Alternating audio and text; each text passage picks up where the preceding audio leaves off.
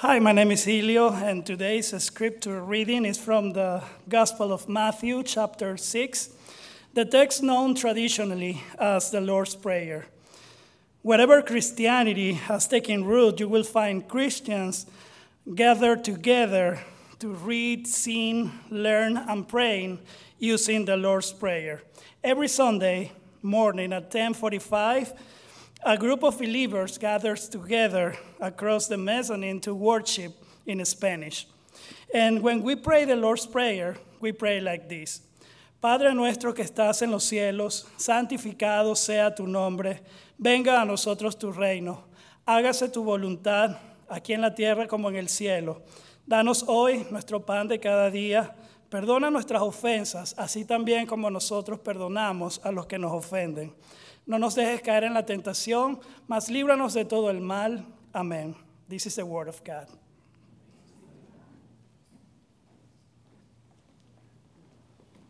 You may be seated. In this series we're calling Teach Us to Pray, we are turning to the Lord's Prayer, the prayer that Jesus gave his disciples, the model prayer to learn for ourselves uh, how to pray. Now, as a pastor, there are other models that I look to too, uh, models of what it means to be a pastor. And one of those models is preaching this morning. Now, raise your hand if you were born after 1986. All right, so those of you who raise your hands have no firsthand knowledge of Pastor John's ministry here at Faith Church. He was the senior pastor from 1976 to 1986 after which he went on to two other pastorates and then served for 10 years as an interim pastor in ministries at various churches, helping them transition from a senior pastor who had left and giving them some stability and direction while they searched for their next senior pastor. In that time, John and his wife Liz made Indianapolis their home and have been in and out of Faith Church. Uh, John Crocker just published a book on the Lord's Prayer called Divine Rendezvous, which you can find on Amazon if you can spell rendezvous correctly. You'll be able to search and find it. And so we are thrilled to invite Dr. John Crocker up to the pulpit to share the message with us this morning. Would you join me in welcoming him?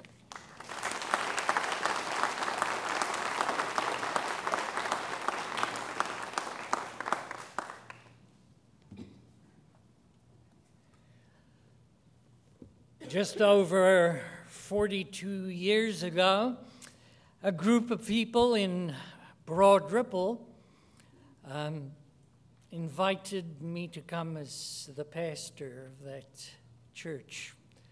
And those people loved Liz and me. Oh, so this will always have a special place in our hearts. The text for my sermon today is actually the shortest text I have ever used in a sermon. That doesn't necessarily mean it's going to be the shortest sermon. I'll still try to get you to beat the Baptists to the buffet. but the text is very short. It's a mere phrase, it doesn't even have a verb. Our Father. In the original text, Pater Hemon. In the Latin, Pater Noster. Father our. That's a, a literal transliteration. Father our. Sounds like something Yoda in Star Wars would say. But these two words are the most important part of the prayer that we have heard and that we have sung. A German pastor by the name of Helmut Thielicke in Stuttgart during the worst of the Allied bombing was preaching every week, moving from place to place to places that hadn't been bombed out.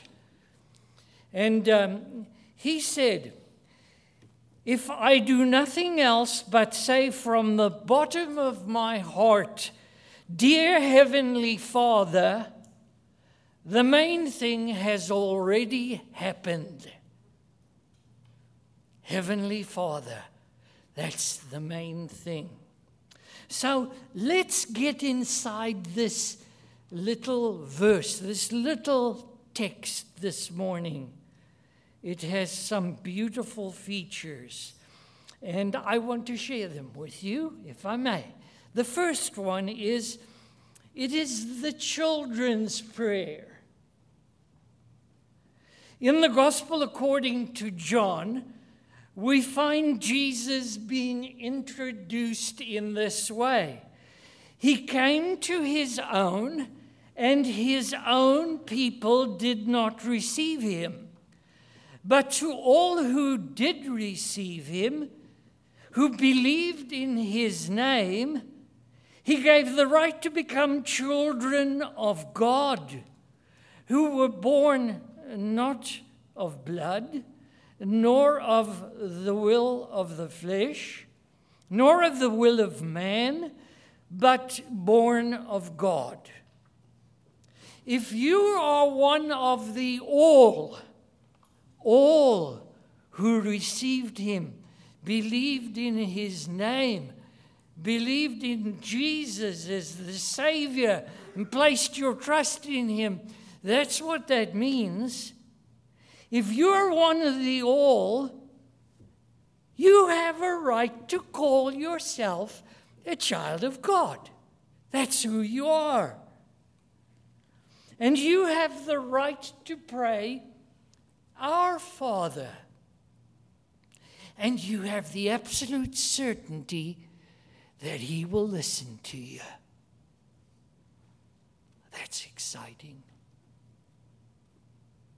God our Father is the ultimate definition of fatherhood. Um, one of my favorite hymns, and I have many, but one of my favorite is the old Swedish hymn, Day by Day, and with each passing moment. The Swedes call it Blott en dag Hopefully, that's the right pronunciation.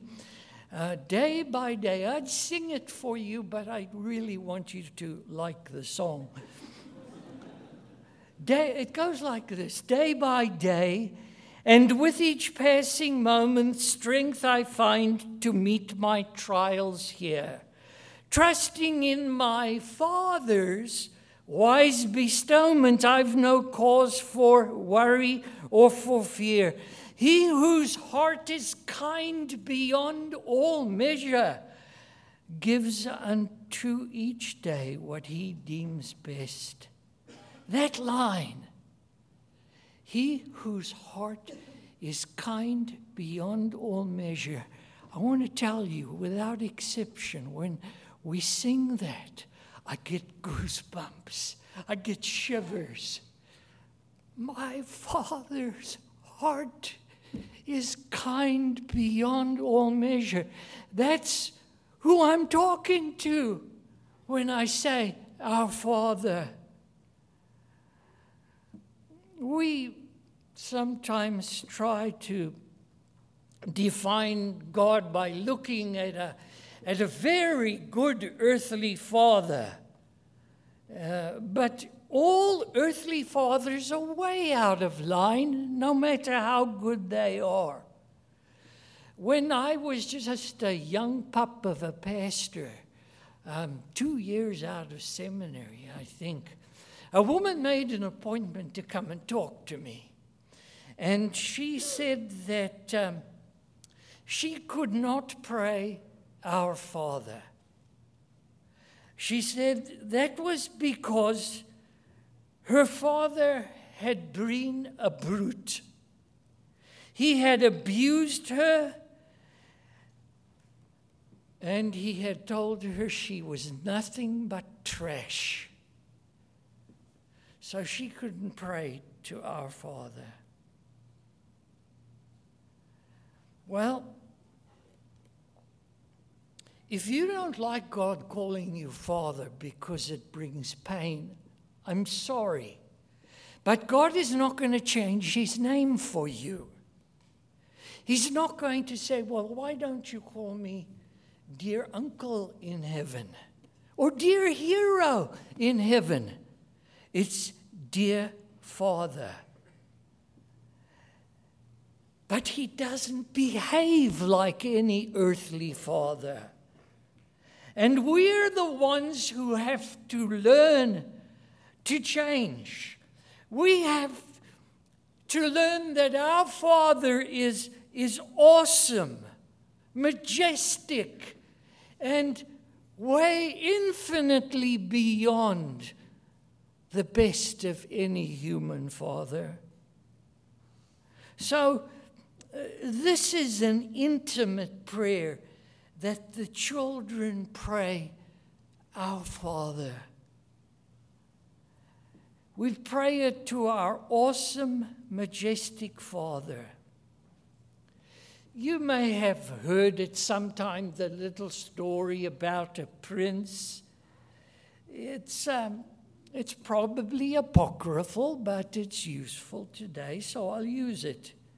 His father, of course, was the king. And since his birth, his parents had uh, sheltered him from all the trappings of royalty. In his home, they were just father and mother, even though that was the king. Well, the time came to introduce this little prince to his role as part of the royal family. And so he was taken to a gala event. And he watched as people came up to his father. And they bowed and they curtsied and they saluted him and they treated him with the utmost deference. And he whispered to his mother, Who are those people? Why are they doing that? And she said, Your father is the king. He is the most important man in the whole land. So he thought for a few minutes and then he said to her, Is it okay if I still call him daddy? God is the holy, almighty, ineffable, majestic sovereign of the universe. And you and I have the right to call him our Father. If that doesn't light your fire, your wood is wet.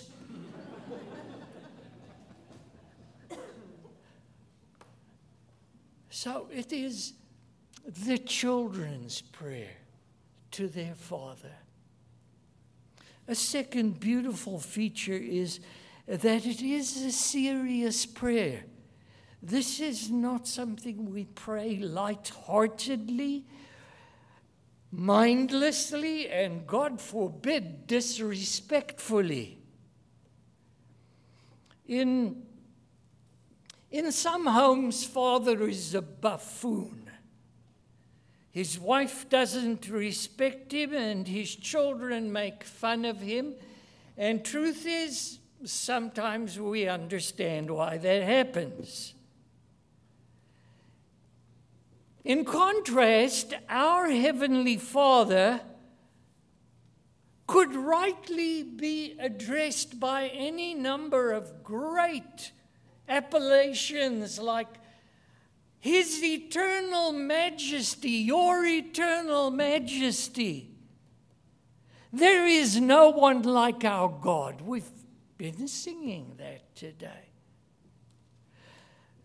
God proved to the worshippers um, of, of Baal, the pagan god Baal, in the time of Elijah the prophet, the, uh, the worshiper, worshippers of Baal met with Elijah on Mount Carmel, and each made a sacrifice to their God.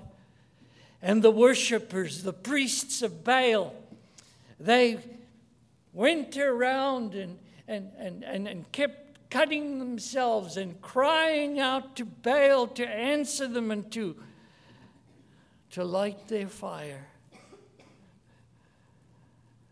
Ah. When the time came for Elijah, he poured water on it. And then he prayed, and God zapped it like that. Fire came, and the people, all the people, fell on their faces and they said, The Lord, He is God. The Lord, He is God. When the Israelites, uh, after their wilderness time out in the desert, prepared to cross the Jordan into the promised land, God told them through Moses that as they would now be scattering to all their tribal territories, previously they'd all clustered together in the desert. Now they were going to be scattered far apart from one another. He gave them instructions. Uh, the Jewish people still call it the Shema. Uh, Hear, O Israel, the Lord is our God. And then he went on to say, You shall love the Lord your God. You shall love the Lord your God, Israel, with all your heart and with all your soul and your mind. Jesus, when people came to Jesus and asked him, What is the greatest commandment? He referred to this one, the first and greatest commandment, and he added one more little uh, explanation. He says, You shall love the Lord your God with all your heart and soul and mind and strength. Can you think of anything else that makes, it, makes up you? Heart and soul. All of you, your whole being. You shall love the Lord your God. Jesus taught his followers that the Lord their God is their heavenly Father. But God is also our Creator. God Almighty is our judge. God is uh, our King. God is our Master. But he said, Call him Father. I'm so glad he did. What if it had been Creator, our Creator in heaven? A Creator just creates things. And if it gets all flawed and polluted, what does a creator do? He throws it on the trash heap and starts again. But we have God's image in us. We are His children. There's a spiritual genetic code in us. God will never throw us on a trash heap. You will never be called trash by our Heavenly Father. That's our God. The Bible says that we became terribly flawed and corrupted, but we are born of God and we have His image in us. If you have placed your trust in Jesus Christ as your Savior, you've received Him and believed in His name, you have been reborn. Or born again, as the old saying is. You've been born again in God's image, and you are His child.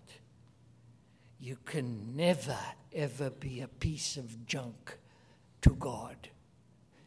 You can never be a piece of junk to God. Uh, it's a serious prayer, isn't it? Now, let's look at another one.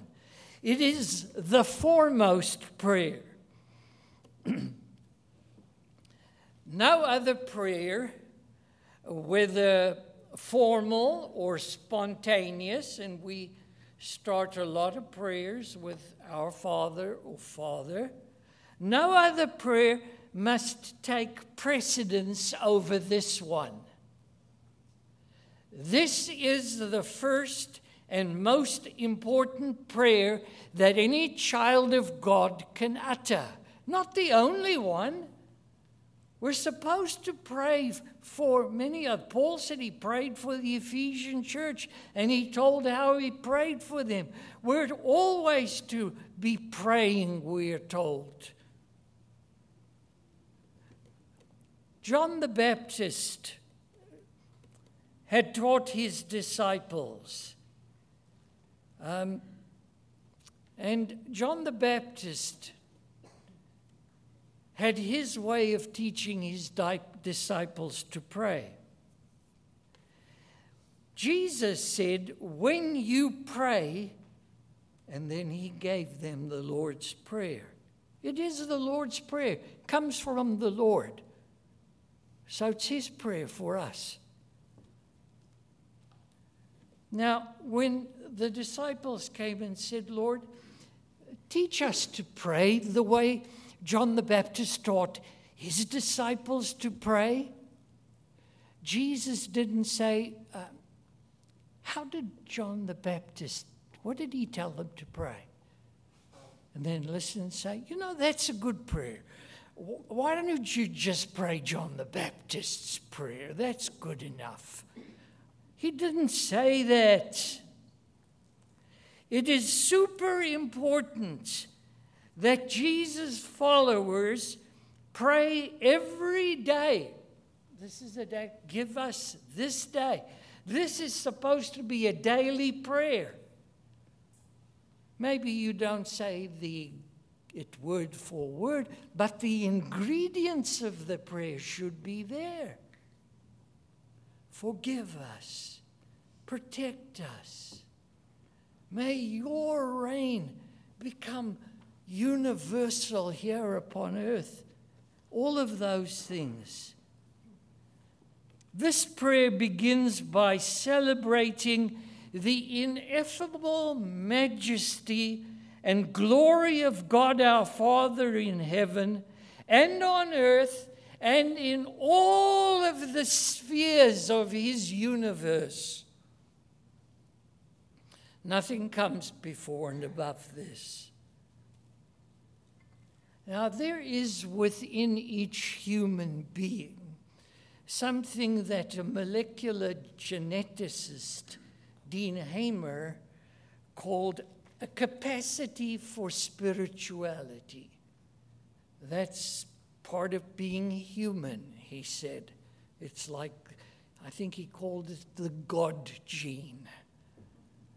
Um, Calvin the reformer, way back, said, there is a sense of divinity in people. The French philosopher Blaise Pascal, in his Pensées in the 17th century, wrote this. He said, There is an in, infinite abyss in people that can only be filled with an infinite and immutable object. In other words, by God Himself. Now, I don't know why. Maybe it seemed to be a bit cumbersome to most people to cite it that way. So it has become there is a God shaped void, a God shaped vacuum in every person. And I'm sure you've heard that statement. It goes back to Blaise Pascal. It makes good sense that our foremost prayer is the only one, to the only one, who can fill the emptiness within us. If God isn't there, people feel an emptiness And they keep going around looking, hoping that they will find something to fill the emptiness. And oh, how they try. And oh, the various things they try to put there, put there. But nothing can fill the place in every person that God created for Himself alone. And when we pray, Our Father, we recognize that God is in His place in our lives. One more. It is a fearless prayer. Most little children are afraid of the dark. That's why they want the door kept ajar when they go to bed at night, or a light on the room in, on in their room, because uh, there are ugly monsters hiding under the bed or in the closet, and they need to have a light on. Well, we, you know, we never get over the fear of darkness. It takes various forms, it matures, but it's still there. We don't like to walk in complete darkness where we cannot see what's there. We may fall, there may be dangers that assault us. We don't like complete darkness. Nobody does. No normal person does. Well, Jesus said he is the light of the world. And the Apostle John said that God is light, and in him there is no darkness at all. That's in 1 John 1. The Apostle Paul wrote that believers are children of the light and of the day. Why is this so important? Satan, the devil, has trapped people. That's what he came into the world to do, to try and take control. And he has trapped people in the darkness of sin. But through Jesus Christ, whom God sent into the world as the light, God rescues people from the dominion of darkness and brings them into the kingdom of his dear Son. That's Colossians 1, verse 13, stated very explicitly. Satan does not have control over those who can rightly say, Our Father. The devil has no control. Oh, he's still a very dangerous nuisance. He goes like around like a roaring lion, looking for people to devour. Peter wrote that to Christians. So we've got to be on guard and tell him to beat it. That's my paraphrase of what it my favorite flower, uh, it still is after many years, the wild California golden poppy. When we lived out there, I used to love certain time of the year, certain time of day, driving along and seeing a hillside lush with these golden poppies turned to the sun. Radiant, beautiful, just ablaze on the hillside. But on cloudy days and at night, those poppies become just a tiny little tight spiral, and the hillside doesn't look good at all. The darkness controls them. But when the light comes in, in the morning, they open up their fullness to the light. This illustrates our lives. The devil held us in the darkness of his dominion.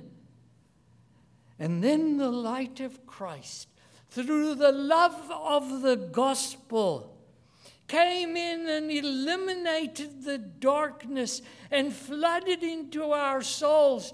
And we can turn toward God and worship Him with our countenance ablaze with the wonder of our great God. So there is nothing more beautiful to me than human beings who have been rescued from the devil's dark power, turning and worshiping God with their whole being. It's beautiful to see that. They focus their worship on truth.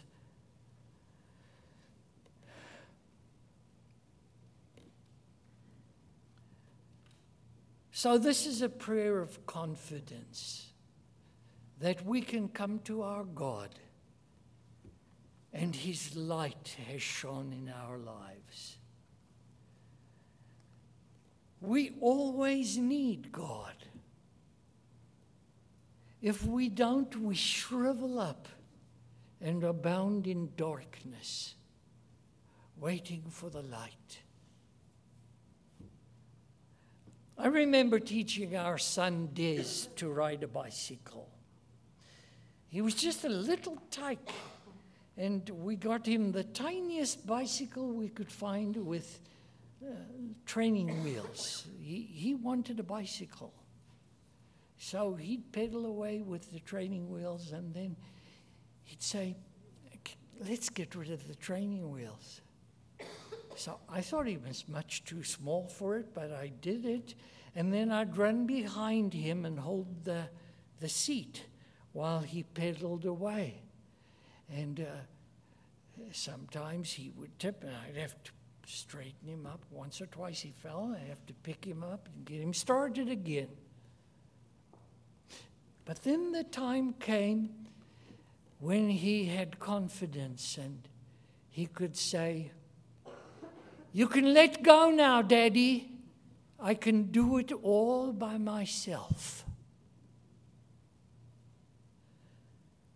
We never say that to God because He's never going to let go. oh, I love that. There's a song we sing, I need you. Oh, I need you. Every hour I need you. At one of the churches I served as an interim pastor, a woman who was on staff had a daughter who was going to go away to college for her first year. And her mother wanted to find a tiny bicycle and go to her daughter's dorm room and hang it on the wall, with her daughter's permission, of course. But it was to be a reminder we'll always be there for you will always be behind you. You can count on us. The symbol of the bicycle on the wall. So, God our Father never lets go of us. When God is truly your Father, you're not just one of uh, number, millions of people around the world who've repented of sin and placed their trust in Jesus Christ and have the right to call God Father. You're not just one of the million to God. He knows you and He knows your name. You've heard of George Foreman. For some of you, George Foreman means an electric griddle, and that's all. But for others, you know that George Foreman was the two time world champion of boxing. Well, George had 12 children, seven daughters, and five sons. he called every one of his sons George. There was George Jr., George the Third, George the Fourth, George the Fifth, George the Sixth. he even called one of his da- daughters Georgetta. uh, now, I don't know why exactly he did it. I've heard different things. But, you know, if he called George, he'd be right. I can understand fathers getting the names of their children mixed up. I've been seen it where a dad says, Hey, Jim, uh, Dad, I'm Joe. Oh, sorry. You know, get them mixed up. Um, I am proud to say that I never did that, not even once. In his 42 years, our son Des never heard me call him by his brother's name. He doesn't have a brother. God not only knows each one of us by name, He always watches out for His children to reach out to us and uh, cleanse, cleans us up when we mess up. That's our loving Father. We read in Luke's Gospel a parable that Jesus told about the lost son not the prodigal son, the lost son. Prodigal essentially means to be outrageously generous, effusively extravagant. It sometimes has the nuance of being irresponsibly so, but that is the essential meaning of it. So, in that story, it was the father who was the prodigal, who watched for his wayward son who had gone off and ruined his life and was a despicable wretch. And he said, Maybe I can go back to my father. And maybe he'll show some mercy and give me a job as the lowliest servant. And you know what happened. His father was watching for him, and he ran to him and he embraced him. Welcome home, son. And he gave him the finest clothes, and he threw a party for him. His wayward son had come home. Jesus gave that as an illustration to teach how God treats his children. His children who may rebel and make a mess of their lives and then think, could I turn back to God? That's the answer.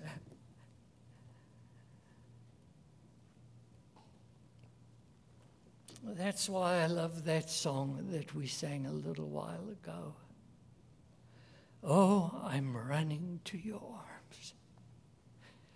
The riches of your love will always be enough.